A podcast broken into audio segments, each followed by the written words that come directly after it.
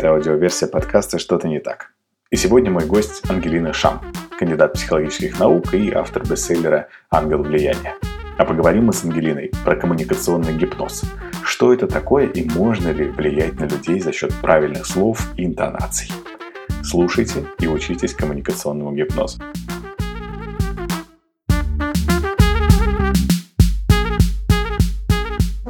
Привет, друзья! Это свежий выпуск «Что-то не так». И мы пишем из самоизоляции, поэтому все по удаленным средствам связи.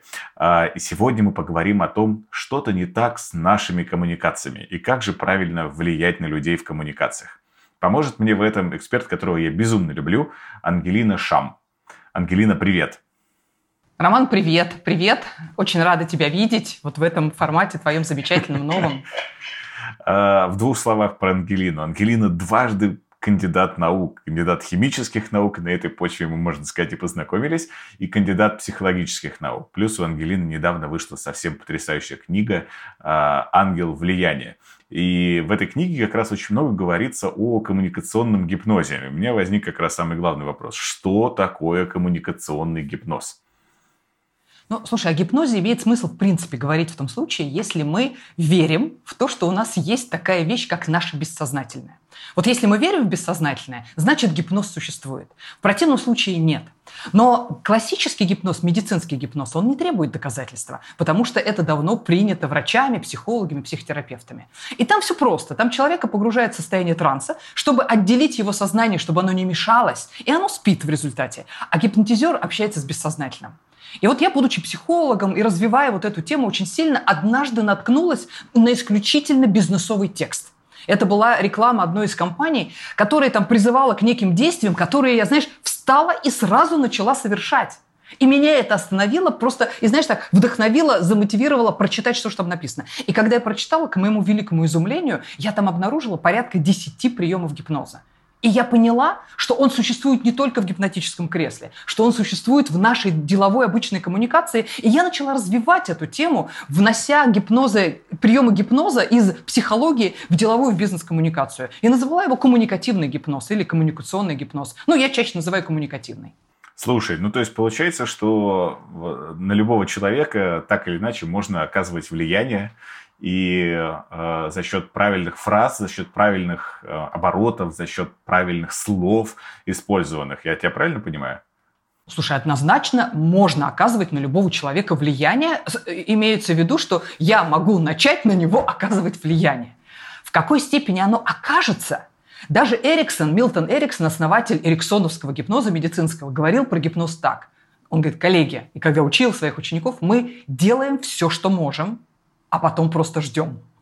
То есть гипноз – это не такая технология, что, знаешь, ты там сказал слова, да, а потом типа человек такой сразу раз, такой как зомби встал и пошел. Нет, есть люди с гораздо более таким сильным сознательным контролем. Степень влияния на человека, ну, я имею в виду такими хитрыми методами, да, методами, связанными с бессознательными процессами, зависит от степени его контроля сознания. Насколько у него силен сознательный контроль и насколько сознание вот прям держит всю коммуникацию под, под, своим, под своей крышей. От этого зависит, насколько сильно и быстро мы можем на него повлиять. Сразу же вопрос про бизнес. В бизнесе, а меня в большей степени, конечно, интересует через призму маркетинга. Вот что делать маркетологам для того, чтобы очень правильно достучаться до своих клиентов? То есть какие должны быть фразы, обороты, есть какие-то конкретные примеры, чего нельзя, например, использовать в маркетинговых коммуникациях, чтобы клиенты неправильно нас поняли. Вот есть какие-то конкретные вот такие вот советы, чтобы сразу было понятно, ага, вот это вот работает. Или это нужно как-то индивидуально всегда подбирать? Есть, конечно, в маркетинге, да, и это используют, кстати, талантливые маркетологи постоянно. Гипноз, он начинается с того, что мы начинаем управлять воображением и образами людей. Потому что люди на самом деле мыслят картинками. И люди, они вот слышат слова, у них на бессознательном уровне появляются картинки, причем они не могут не появиться. Да, это как если я сейчас скажу тебе, например, там, не знаю, дерево, береза. Она появляется в воображении, ты не можешь ее не увидеть, потому что это бессознательная история. И гипноз начинается с красивых картинок. Что делают в маркетинге, и это правильно. Они начинают, например, свою, ну, свое там повествование, начинают с того, что они людям формируют правильные картинки, правильные образы. Люди видят эти картинки, и у них возникает в ответ прям вот эмоциональная биохимическая реакция. Они прям хотят то, что им, ну, вот что им предлагают, что им говорят. Поэтому правильно это думать о том, ну, правильно, что надо делать, это понимать, какие картинки мы нарисуем в головах людей. А нельзя, например, задавать такого рода вопросы, которые у человека вызовут противоположные картинки. Ну, например, там типа спрашивают, ну, даже, например, в переговорах, да, ведут переговоры люди, один говорит: нет, мне это не нравится, второй его спрашивает: а почему? А почему тебе это не нравится? И человек начинает в ответ на это размышлять и сам себя гипнотизирует, потому что он просматривает негативные картинки, которые его демотивируют, и в результате он убеждает сам себя, он сам себя гипнотизирует, что он не хочет то, например, что, его, что ему предлагают. А есть какие-то запрещенные слова вообще, которые точно понятно, вот ты вот почему хороший пример привела, которые точно лучше не использовать, особенно в бизнес-языке? Или, может быть, это конструкции, может быть, какие-то обороты специальные? Ну вот, например, знаешь, очень часто люди бизнеса используют слова, например, «к сожалению», да, или «вас беспокоит». Да? А, вот любые такие, такого рода слова, они же тут же вызывают вот этот бессознательный отклик. Да? Если мы человеку говорим: ну, к сожалению, мы не можем там, вот этого для вас сделать, а, например, у него же в этот момент возникает чувство сожаления, потому что, ну, бессознательное, оно откликается автоматически. Или когда мы там звоним человеку и говорит: вас беспокоит такой-то человек. Понимаешь? И это же тут же тот, кому позвонили, так сказали, он начинает воспринимать вот этот звонок как беспокойство. Или, например, когда мы говорим какие-то слова с частицей «не».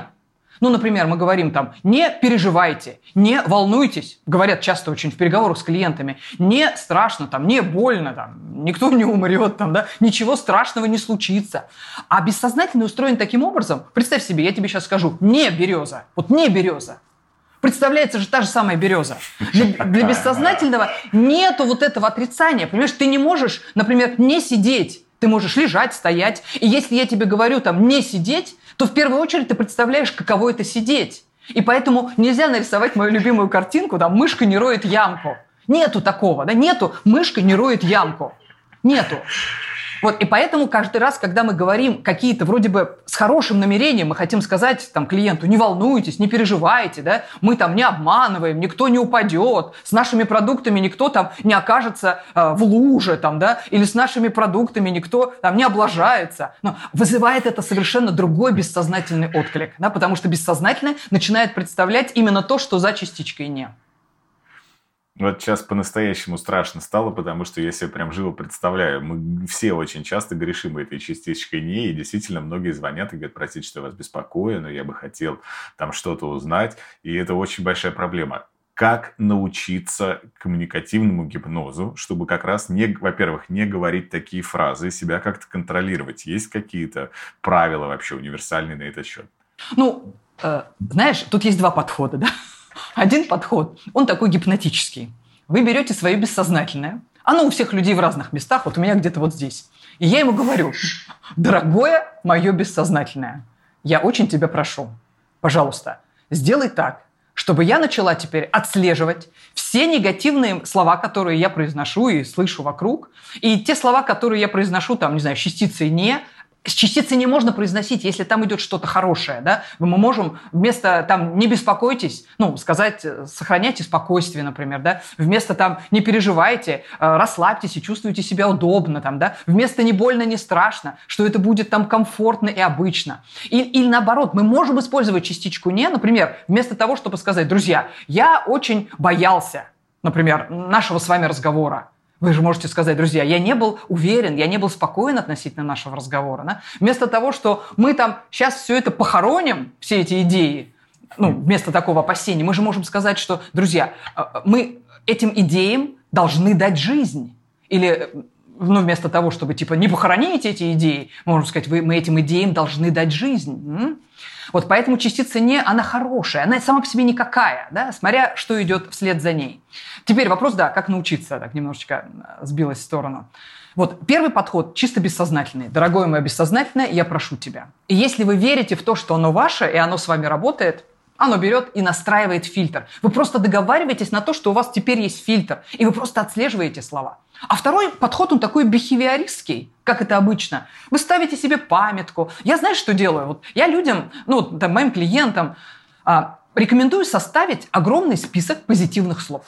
Да? Вот прям мы недавно составили огромный список. Люди прям все накидали в чат. А что такое позитивные слова? Да, это слова, которые на бессознательном уровне вызывают у людей приятный, скорее, отклик. Например, там слова такие эмоциональные: нравится, добрый, приятный, классный, хороший, интересный, красивый, умный. Или слова такие бизнесовые, например, лидерство, качество, гарантия, профессионал, эксперт, там, могущество, вдохновение, мотивация, команда, успра- там, результаты. Вот это вот все.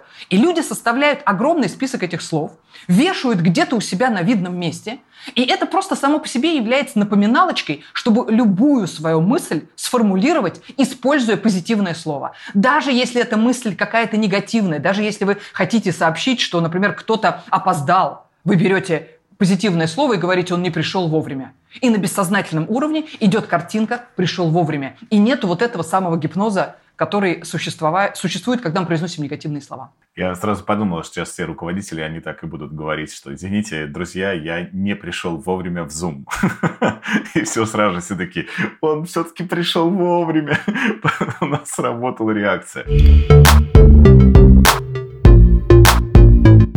Я правильно понимаю, что из того, что ты говоришь, что своему бессознательному можно дать любую установку, при том, что это можем сделать и как мы сами, так и сделать кто-то извне, из рекламной кампании, наш руководитель, который об этом что-то расскажет. То есть, в принципе, оно такое, ну, легко подчиняемое. Так более того, оно всегда подчиняется по умолчанию автоматически и независимо от нашего желания, от нашего сознания. То есть, если мы сидим и слушаем рекламу, составленную талантливыми маркетологами, в которой по телевизору, например, случайно включается реклама. Да? Кто сейчас рекламируется больше всего? Ну, ну, сейчас я вообще этот период не беру. Вообще так в жизни. Фарма. Да? Как рекламируется фарма? Очень грамотно. Там очень грамотные ребята составляют эту рекламу. Они сначала, например, какое-нибудь лекарство, они сначала очень красиво, причем попадая во все архетипические психологические травмы людей, например, описывают картинку болезни. Да? Они, например, описывают папу, у которого там насморк, и все дети боятся, и мама боится, потому что она боится злобного папу. И эти картинки, они хоть и негативные, но они у людей вызывают отклик, понимаешь? А если человек еще и не смотрит, и еще и не может как бы отсечь вот это все, то это же прям придет, идет прям прямой гипноз. И бессознательное прям реагирует на это все. И после этого прям насморки начинаются у людей, понимаешь? Поэтому оно всегда программируемо. Поэтому наша задача – давать ему как можно больше позитивных команд. Потому что в противном случае, например, идет какая-нибудь там бабулька по улице и кричит там своему внучку: внучек, не заболей, там, стерто, стерто, да, чтобы никому это не прилипло, там, да, не чихай, не кашляй, не упади, там, да, а то нос разобьешь. И, и все, кто слышит, у них работает, начинает это работать как программа. Да, бессознательное, оно исполнительное абсолютно. И поэтому, если вы хотя бы себе раз в день даете какие-то позитивные команды своему бессознательному: бессознательный, я прошу тебя, сделай, пожалуйста, так, чтобы я там, там, обдумал эту ситуацию наилучшим образом, выбрал самые сильные аргументы, чтобы эти аргументы сформировались в моей голове, и когда завтра я буду выступать, например, на конференции или на собрании, я сформулировал свою идею самым наилучшим образом.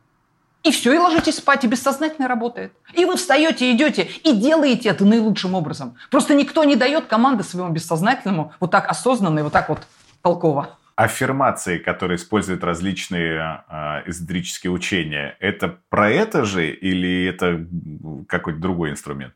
Роман, я недавно, мне дали послушать э, какую-то медитацию, ну, типа очищения там, души, да.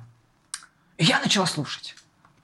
Там сначала, естественно, идет такая трансовая наводка, да, ну, обычно там примите удобное положение, расслабьтесь, там, начните вот дышать, там, все дела. И потом начинается текст, что ваша сейчас душа освобождается.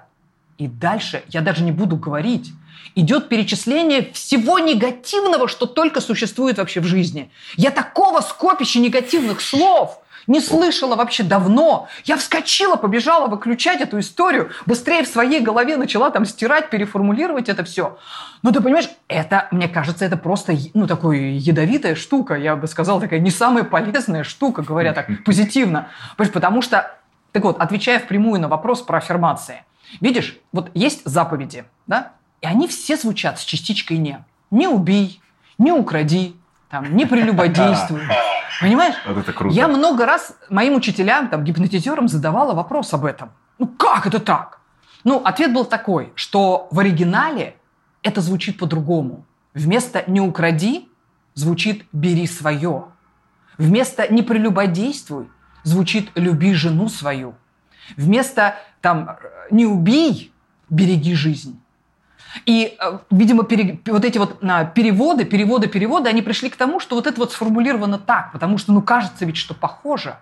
Поэтому очень внимательно надо смотреть, что в этих аффирмациях. Если в этих аффирмациях звучит, например, «я больше никогда не буду есть шоколад, конфеты и пирожные с кремом и безе с цукатами сладкими», то эти аффирмации будут работать против бессознательного, потому что оно постоянно будет слышать эти кремы, торты и цукаты.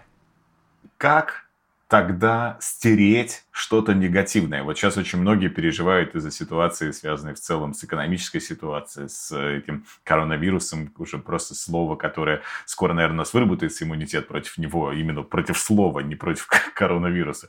Как стереть определенный негатив и себя, вот особенно сейчас в период самоизоляции, выдержать в нормальном психоэмоциональном состоянии, если отправлять своему подсознанию какие-то под своим бессознательным отправлять какие-то правильные мысли и идеи? Ну, во-первых, надо отслеживать это. Да? То есть осознанность – это наше все. И когда вот мы научимся это просто отслеживать, мы тогда можем начать с этим работать. Ну, во-первых, можно не слушать просто, знаешь, можно просто не слушать то многое, что вокруг говорят, можно просто элементарно не читать. То есть большую часть негатива можно просто не впустить. Ты сейчас не читаешь? Не читаешь? Ну, ты сейчас не читаешь новости вот в большом количестве, ты, и, и ты в целом отрезала этот контент? Я почти не читаю сейчас новости. Ну, они мне сыпятся случайным образом там из каких-то источников, но сама я точно не ищу этой информации. Ну, честно говоря, и некогда. И, во-вторых, ну, как бы, а зачем? Вот, вот зачем? Да? Точно так же, как я отрезаю людей, которые несут негатив. Да? Точно так же, как я отрезаю обсуждение ситуаций, в которых просто идет негатив. То есть большую часть негатива мы можем усилием воли просто отрезать. Вот просто не читать, не смотреть, не слушать. Если говорить без частички «не», то, о чем я так активно пропагандирую, то выбирать, что читать, выбирать, что слушать, и смотреть самое там удобное и позитивное. Я никогда столько фильмов не смотрела, сколько в этот период времени. И они реально наполняют позитивом. Ну, то, конечно, не ужастики, а какие-то, ну, наши там я выбираю, которые мне нравятся фильмы. Я разговариваю там с людьми, с теми, которые несут какой-то позитив. То есть я просто выбираю этот позитив. Ну, а что делать, если он там каким-то образом уже зашел? Да? У меня есть такая внутренняя, ну, у меня лично есть такая внутренняя команда, когда случайно случайным образом заходит позитив, я прям себе сама говорю, вот рассоздать и уничтожить.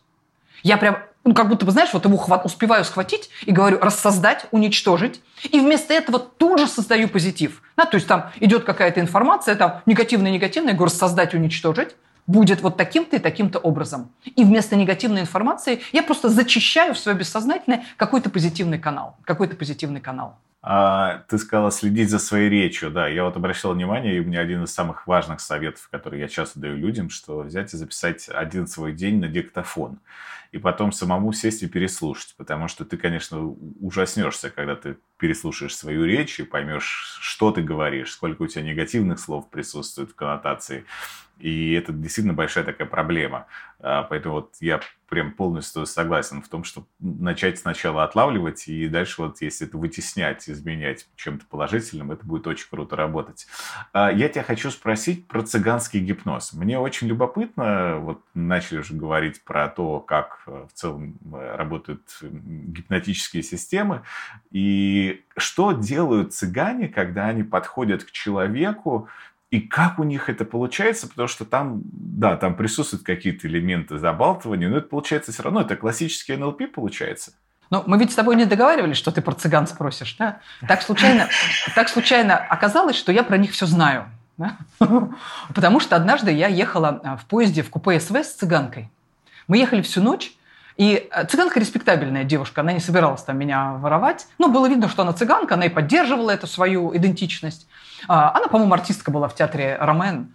И как-то мы слово за слово зацепились. Я про гипноз, а она про свои какие-то дела. И мы, знаешь, мы всю ночь проболтали. Было невероятно интересно. Интересно, потому что она рассказывала, как у них, ну вот в, в таборе, обучают традиционно вот этим приемам гипноза. А я переводила это на язык такой психологического гипноза. Так вот, в цыганском гипнозе есть три момента. Момент номер один. Они это называют «выбрать жертву». И первое, что они делают, они же не подходят ведь к тебе или, или даже ко мне не подходят. Да? Ко мне подходят как раз. Подходят, да? Ну, наверное, как подходят, так и уходят. Они, у них есть первое, они выбирают жертву. И когда я спросила, по какому критерию они выбирают, она дала критерий, который, ну, она не смогла его объяснить, но они точно это чувствуют. Она говорит, мы ищем человека со сломанным жизненным стержнем. Рома, к тебе это вообще никак не относится. Они ищут, мы, говорит, ищем человека со сломанным жизненным стержнем. Переводя на психологический язык, люди, находящиеся в депрессивном состоянии, у них тело, оно носит такой зю-образный такой характер. Они идут такие сморщенные, скукоженные, голова вниз, нос опущен. И это, это первое, они выцепляют таких людей. Второе, они умеют, это в гипнозе есть такой прием, называется прерывание привычных стереотипов. У них есть большой набор приемов, когда они задают, например, какой-то очень странный вопрос людям. Лю- вопрос, который люди вообще не ожидают в этот момент времени. Да? Например, девушку мою, одну, которая вот жаловалась, что с ней случилась такая история, они спросили таким спешным голосом: «Девушка, а вы не знаете, где тут ближайший роддом?» И все, человек идет спокойно на улице, да, и вдруг на него налетает там женщина с вопросом: «А где тут роддом?» Это, это, это действительно прерывает такой, знаешь, поток мыслей у человека. Да? Человек ну, такой, попадает в состояние, ну, в эн эл пэ это называется состояние неструктурированного пространства, да? А в обычной жизни это такое состояние ну, растерянности, да? Когда привычное понимание картины этого мира не работает. И третье, самое главное, что они делают. Они тренируют состояние глубокого внутреннего транса, но при этом с внешней ориентировкой, с включенным внешним ориентиром. Это то же самое, что делают гипнотизеры. Это чтобы находиться самому, уметь самому очень быстро погрузиться в состояние транса и увести за собой в это состояние человека напротив. У них тренировки очень жесткие. У них один из первых отборочных туров, когда они три дня не спят. Они должны три дня не спать. Через, и с ними ходят наблюдатели, которые меняются, которые спят, конечно же. Потому что через даже сутки, если не спать, начинаются галлюцинации, начинается измененка.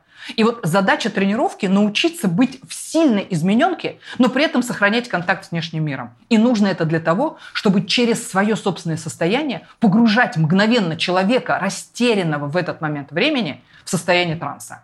Но вот так вот, если разложить по кирпичикам, то он работает так. Сейчас, конечно, я на, на, напрягся, потому что я представил, как э, они это круто обучаются и э, этому и делают.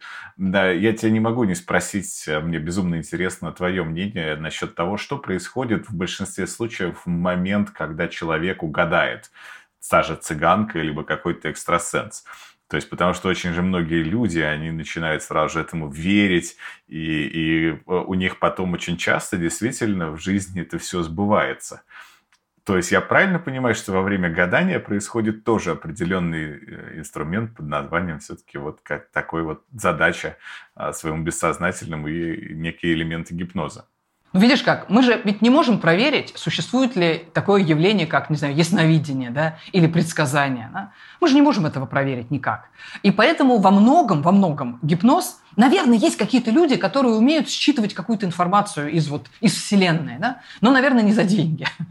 Я, и я убеждена глубоко, что гипноз, вот это, в смысле, вот эти вот гадания, предсказания, ясновидение, это, это стопроцентный гипноз. Человек, например, приходит неуверенный, там, не знаю, гадалки, да? Она ему говорит: слушай, у тебя ведь все будет хорошо. Ты вот и мужика себе встретишь хорошего, да? И вот и работа у тебя будет классной. И вообще со здоровьем все у тебя наладится. Если умная гадалка, она говорит только позитивные вещи. И человек такой уходит, и он теперь верит этому всему, понимаешь? И у него происходит этот самый гипноз бессознательного, когда он начинает запускать эти программы. У него и выздоравливается организм. Он так, или она там, девушка, да, если мужика встретит, скорее всего, это девушка. И она такая, типа, ходит такая, смотрит на мужчин, понимаешь? И она такая приходит на работу в уверенности, что она ее сейчас найдет. И у людей начинает сбываться это все. Но да, вот языком эзотерики это называется «сбылись предсказания». Языком гипноза это называется такие, знаешь, самореализующиеся пророчества. Когда бессознательное, получив, ну, некую такую команду, начинает это реализовывать. Бессознательное очень сильно реализует. Вот, понимаешь, почему вот сейчас говорят про этот вирус, что типа страх сильнее? А представляешь, человек, например, который его боится. И он постоянно думает, ай, ай, вирус, вирус, вирус, вирус. Его бессознательное тысячу раз в день получает негативные команды. Про вирус, про больницу, про вообще легкие, вот это вот все, стереть, рассоздать и уничтожить, вот это все. И представляешь, и дальше что происходит? Например, идет бессознательное, получило команду, повторенную тысячу раз. И человек идет, например, по улице. И у него есть возможность пойти налево, пойти направо. Налево нет никого, а направо стоят чихающие люди, которые, может быть, окажутся больными. У бессознательного есть команда «вирус, болезнь, больница, рассоздать, уничтожить». И что ты думаешь? И бессознательное, оно как бы подталкивает человека повернуть туда, налево, где стоят чихающие люди. Это происходит неосознанно. Но именно так бессознательное нам реализует то, на что мы сами себя гипнотизируем. И человек вот раз и туда сворачивает при наличии выбора. Неосознанно. Слушай, а как противодействовать, если ты понимаешь, что ты уже оказался, с, вот, столкнулся с человеком, который использует гипнотические приемы и во вред тебе? И ты чувствуешь какой-то подвох еще пока на уровне интуиции, то есть ты даже себе не сформулировал. Как резко прервать вот этот вот гипнотический поток, который на тебя идет? Или, допустим, ну, к тебе подошли там цыгане, которые хотят воспользоваться твоей простодушностью? Я просто в свое время, на самом деле, читал интересный кейс на этот счет. В одной книге, это было очень давно, в одной книге, посвященной эн эл пэ, где что было как раз сказано, ключевая идея, что нужно а, удивить каким-нибудь контрвопросом, ну, фактически там разорвать шаблон, что тебе подходит там цыганка, начинает что-то говорить, а нужно в ответ сказать, а, как твой муж все еще бьет тебя? И что это сразу же переключает диалог, потому что, ну да, там действительно какое-то время назад были проблемы, связанные с бытовым насилием, не знаю, как сейчас в цыганских таборах обстоят дела, но и, и соответственно, вот немного так вот порвать этот шаблон. Ну, Мария, чтобы разорвать гипноз, нам нужно быстро включить сознательный контроль. Ведь в каких ситуациях гипноз не работает? Когда человек очень сильно сидит и бдит сознательно. Для этого, собственно, существует медицинский гипноз, когда людей погружают в состояние транса, чтобы выключить сознание. Поэтому если в момент, когда мы чувствуем, что идет вот что-то такое происходит, мы в этот момент вот очень сильно включаемся. А что такое включиться сознательно? Это вспомнить о своей цели в данный момент. Ну, например, ты идешь по улице, да, тебе надо там дойти в книжный магазин. По дороге э, встречаются там, не знаю, цыгане, которые пытаются тебя гипнотизировать. И есть этот момент, ты говоришь, так, стоп, у меня сейчас какая цель? Идти в книжный магазин. И я продолжаю следовать этой цели. Сознание полностью обретает контроль над ситуацией. Если ты ведешь какие-то переговоры, и ты видишь, что человек, ну не ты, а какой-то там абстрактный человек, э, которому еще надо этому учиться в жизни, и вдруг он видит, что им манипулируют, он себе сознательно говорит, окей, я вижу и слышу эти манипуляции. Я их рассоздаю внутри себя и уничтожаю. Они на меня там, например, мой организм, мое бессознательное игнорирует это. Причем, причем не надо говорить, что это не действует на мое бессознательное. Почему не надо говорить? Потому что не действует на мое бессознательное. Для бессознательного мы усиливаем команду «действовать на мое бессознательное». Да. Мы выбираем формулировку «моё бессознательное игнорирует все это воздействие». Да? Моя цель сейчас, там, например, договориться с, этой, с этим человеком, а в следующей там, встрече о чем-то, о чем-то тогда. Вот. То есть включить сознательный контроль, вспомнить о цели и, если надо, рассоздать для себя все, все негативное, что на нас попало, дав команду бессознательному игнорировать весь этот негатив. Если ты живешь с человеком, который... подсознательно, он причем не делает это осознанно как раз, но он периодически выливает на тебя какой-то дуршлаг негатива. Не хочется говорить прям корыто. То есть, вот, соответственно, как правильно, так, чтобы еще не обострить эту ситуацию, не сказать, что, слушай, ты бы мог или могла бы вот так вот не говорить. Как ему правильно обратить его внимание на это и сказать, ты знаешь, мне кажется, что ты нашу семью тащишь в ад. Потом вот этими своими фразами ты просто что-то делаешь не то. Вот как дать ему такую адекватную критическую связь и, может быть, его даже немножечко подзагипнотизировать в этом? Роман, тут, видишь, есть психологический подход, да, а есть гипнотический. Психологический заключается в том, что люди всегда являются нашими зеркалами. Если кто-то рядом прям, ну, не совсем так это тактично себя ведет, да, и всякие негативные слова говорит, я бы как-нибудь... Это про себя, да? Так, да? Пожестче, да. То точно совершенно от нас тоже что-то такое исходит. Да? Вокруг святых людей, ну, нет тех, кто им вот гадят в уши, там, да, и льют всякую, всякую негативную mm-hmm. информацию. Это, это раз. Поэтому если вот кто-то рядом такой негативный, спросите себя, где, где я лью этот негатив во Вселенную, но не замечаю этого, и поэтому у меня есть человек, который мне это демонстрирует. демонстрирует. Вот, если такой гипнотический подход, первое, что мы делаем всегда с гипнозом, мы по возможности удаляем негативный гипноз. Ну, понимаешь, ну если...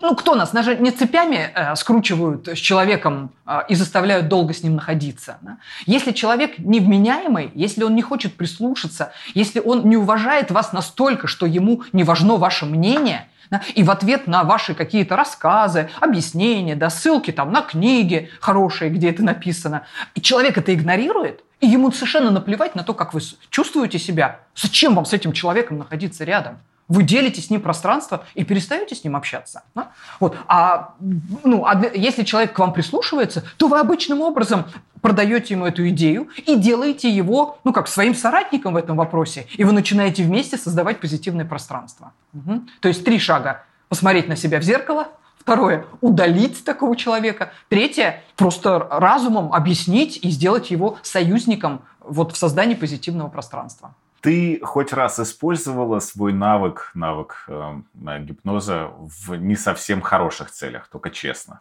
Ну, там, добивалась своего тогда, когда против там, воли и желания человека. Слушай, постоянно так делаю, конечно. Ну, там, не знаю, надо, там, не знаю, там, с милиционером договориться на улице, да? А вот как договориться с милиционером на улице? Ну, видишь, тут у меня это обычно срабатывает как-то подсознательно, да. Я обычно рву, если я понимаю, что я накосячила, да. Ну, сейчас это уже, об этом нет речи, потому что везде камеры стоят, и милиционеры практически перестали останавливать. Да?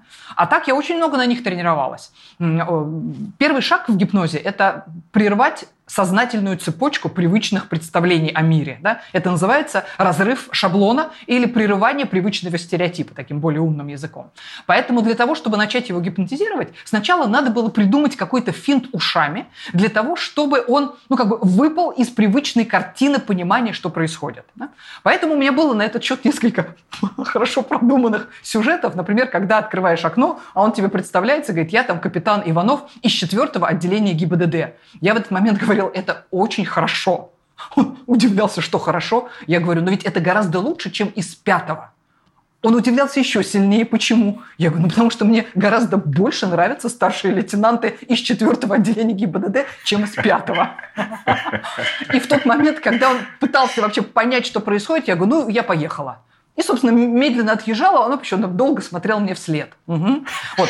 Потом есть, например, такие неосознанные вещи, которые, ну, надо просто вот это делать, там, тренироваться, это прекрасно получается. Стоит тот же ГИБДДшник на дороге и выискивает, кого бы остановить. А мне, например, ну, вообще не хочется останавливаться.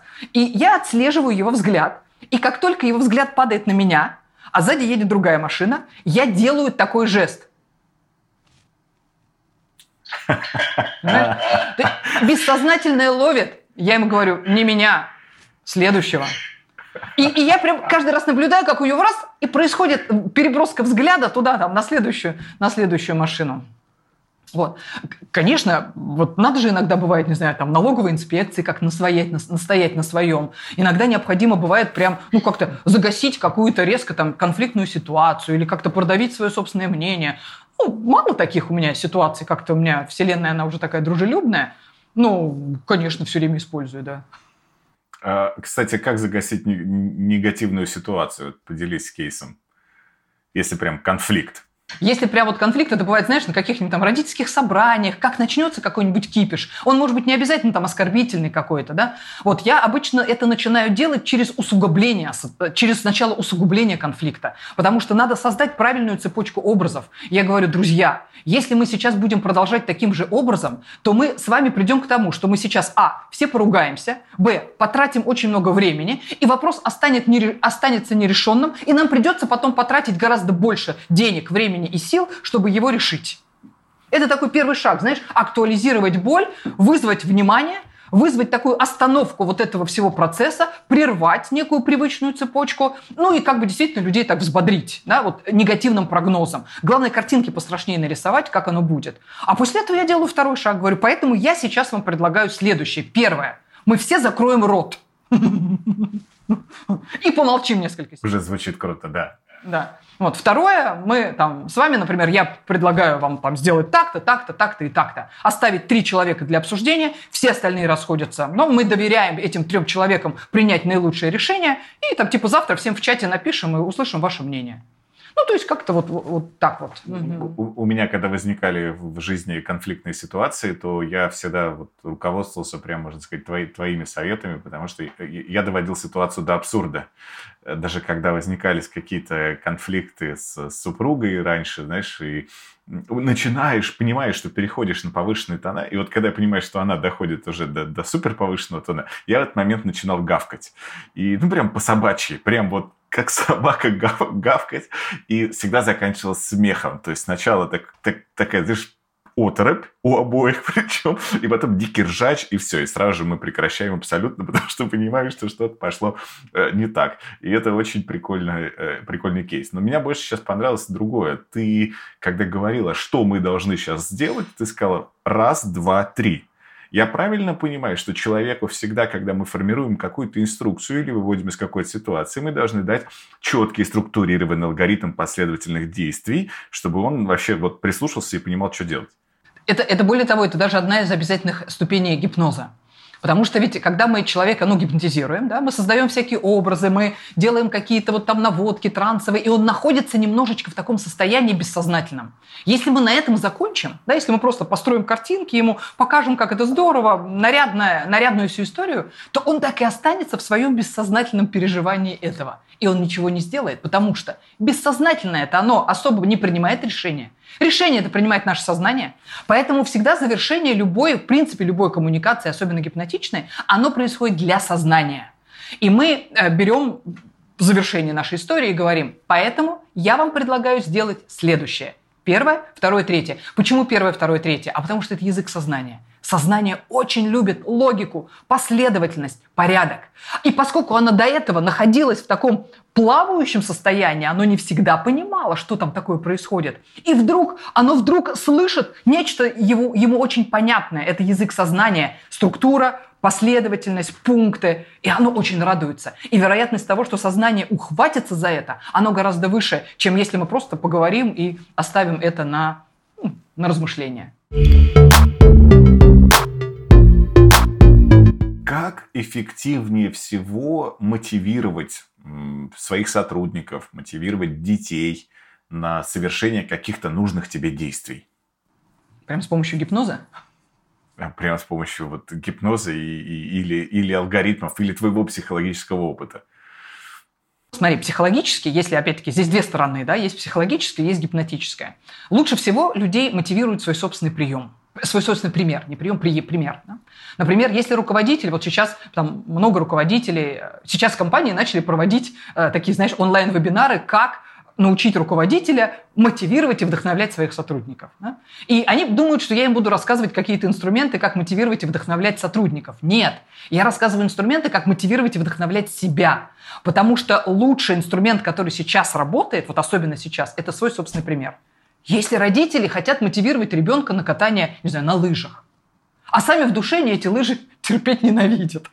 Ну, и, им никаким гипнозом не удастся это сделать. Ну, да. Если учитель хочет замотивировать там, детей читать литературу классическую, но он сам, например, не любит Толстого и Достоевского и считает это просто вот... Ха! То он никогда этого не сделает никаким гипнозом. Потому что люди считывают очень сильно, вот эти зеркальные нейроны очень чувствуют, что чувствует сейчас другой человек, который с нами разговаривает. Да? Вот. Но это вот говоря про психологическую сторону. Если у нас с психологической все в порядке, и мы хотим как-то, а, обойдя сознание, сознательный контроль, донести до людей таком на гипнотическом уровне, то есть такой инструмент, он, знаешь, на самом деле в маркетинге довольно известен, но в маркетинге он используется чуть так попроще. Да? Это инструмент типа трех «да», там, правило трех «да». Да? Я его, как бы, знаешь, сделала чуть более таким поглубже, посерьезнее, и туда больше включила бессознательного влияния. Он действительно заключается в том, что мы берем какую-то одну мысль, доносим до человека. Потом ее связывая связующими словами, ну, такими типа «значит», «следовательно», да, из этого вытекает вторую мысль, которая нас приближает к желаемому, потом третью мысль. Да?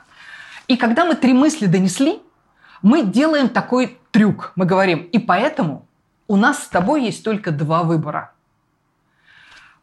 И это самый главный вывод. У нас с тобой есть два выбора. И дальше, собственно, это очень просто. Мы предоставляем два выбора, один хороший, один не очень хороший, так что у человека не остается шансов не согласиться, но мы его к этому подвели. И самое интересное, вот в чем, почему по-другому прием трех «да» используется в маркетинге, потому что там четвертым шагом дается готовое решение. Я это немножечко сделала более так, это хитро по отношению к бессознательному. В виде готового решения я предлагаю фразу: «У нас есть с вами два выбора». И с этим простым выводом сознание очень легко соглашается. Потому что это легко согласиться с тем, что у нас есть два выбора. А дальше там уже все подготовлено вот этими тремя идеями, с которыми сознание соглашалось, соглашалось, соглашалось. И поэтому сейчас у него нет выбора. Оно выберет тот выбор, выберет тот выбор, который вы ему предложите в качестве оптимального. Я не могу тебя не спросить, мне очень любопытно. Слушай, а... как, находясь в самоизоляции, перестать жрать за счет э, коммуникационного гипноза для самого себя? Как мне себя загипнотизировать? Я видела тут недавно тоже одной девушки. Она открывает свой iPad, и у нее там такая, знаешь, включается такая вывеска: «Хватит жрать!» На весь, на весь экран. Я попросила ее очень сильно это стереть. Понимаешь, каждый раз, когда мы будем себе говорить, что хватит жрать, нам, да, что вообще я уже там толстый, что я же там как свинья уже отъелся, я уже там как тюбик. Представляешь, каждый раз мы при этом свое бессознательное, ну, укрепляем и укрепляем и укрепляем в этой, в этой всей истории. Да. Поэтому с точки зрения гипноза лучше давать бессознательному правильные команды. Ну, например, сегодня я ем легкую и полезную пищу. Но на самом деле, Роман, я вот этим тоже всем не мучаюсь. Я делаю так. Я беру и на уровне собственного гипноза наделяю любую еду, которую я ем, теми свойствами, которыми я хочу ее наделить. И я могу вот съесть там, знаю, вот такую там пиццу в целой противень. Я тут, кстати, начала даже пиццы делать, сидячи дома. Я могу съесть целую пиццу, но я своему бессознательному говорю: дорогое бессознательное, вот эта пицца обладает удивительной способностью делать меня стройнее, красивее и позитивнее по настроению. И, и, моё, и организм съедает эту пиццу с такой радостью. И она меня наполняет белками, витамином К или каким-нибудь еще. Наша сила намерений, сила нашего бессознательного вот такого желания, она, она правда творит чудеса. Поэтому я предлагаю кушать все, что хочется, но при этом наделять эту еду теми качествами, которые мы хотим, чтобы она оказывала на наш организм. Я тебя не могу не спросить все-таки о том, важно ли то, как мы это говорим. Потому что я внимательно слежу за нашей беседой, и я вижу, как у тебя меняется голос, столько модуляций. Ты делаешь паузы, ты снижаешь голос, ты где-то, наоборот, выходишь вверх. Вот то, как ты говоришь, это важно в коммуникационном гипнозе? Или человек может тихо бубнить шаманские какие-то вещи, и тоже это будет работать? Ну, вот в гипнозе... Так, если по классике гипноза, то, что мы хотим себе внушить или внушить другому человеку, мы говорим с понижением интонации вниз.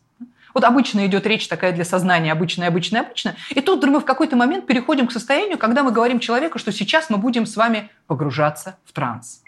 И опять потом сознание сознанием, и я не знаю, насколько легко вам сегодня удастся погрузиться в транс.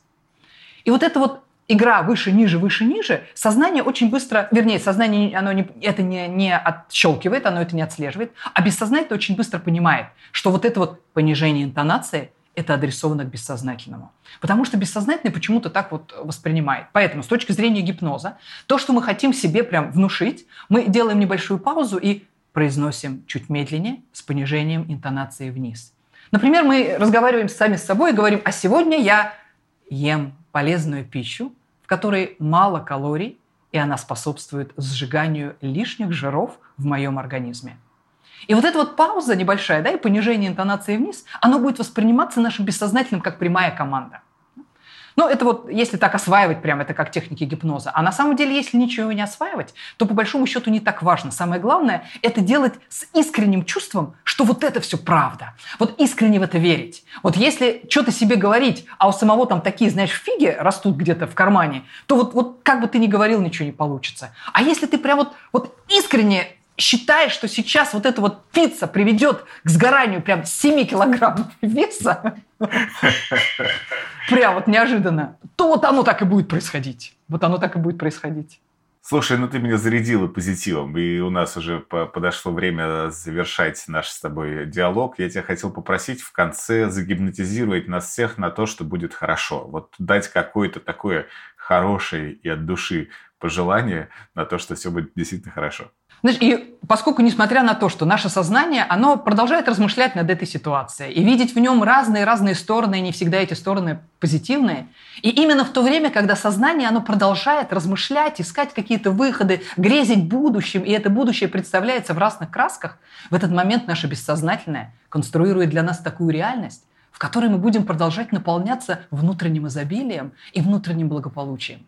Такую реальность, когда мы будем осчастливливать этот мир и вдохновлять его тем, кто мы есть на самом деле. Когда наши клиенты будут хотеть общаться с нами все больше и больше, просто потому, что они хотят быть ближе с нами, и потому что им нравится находиться с людьми, которые излучают столько внутреннего благополучия и изобилия.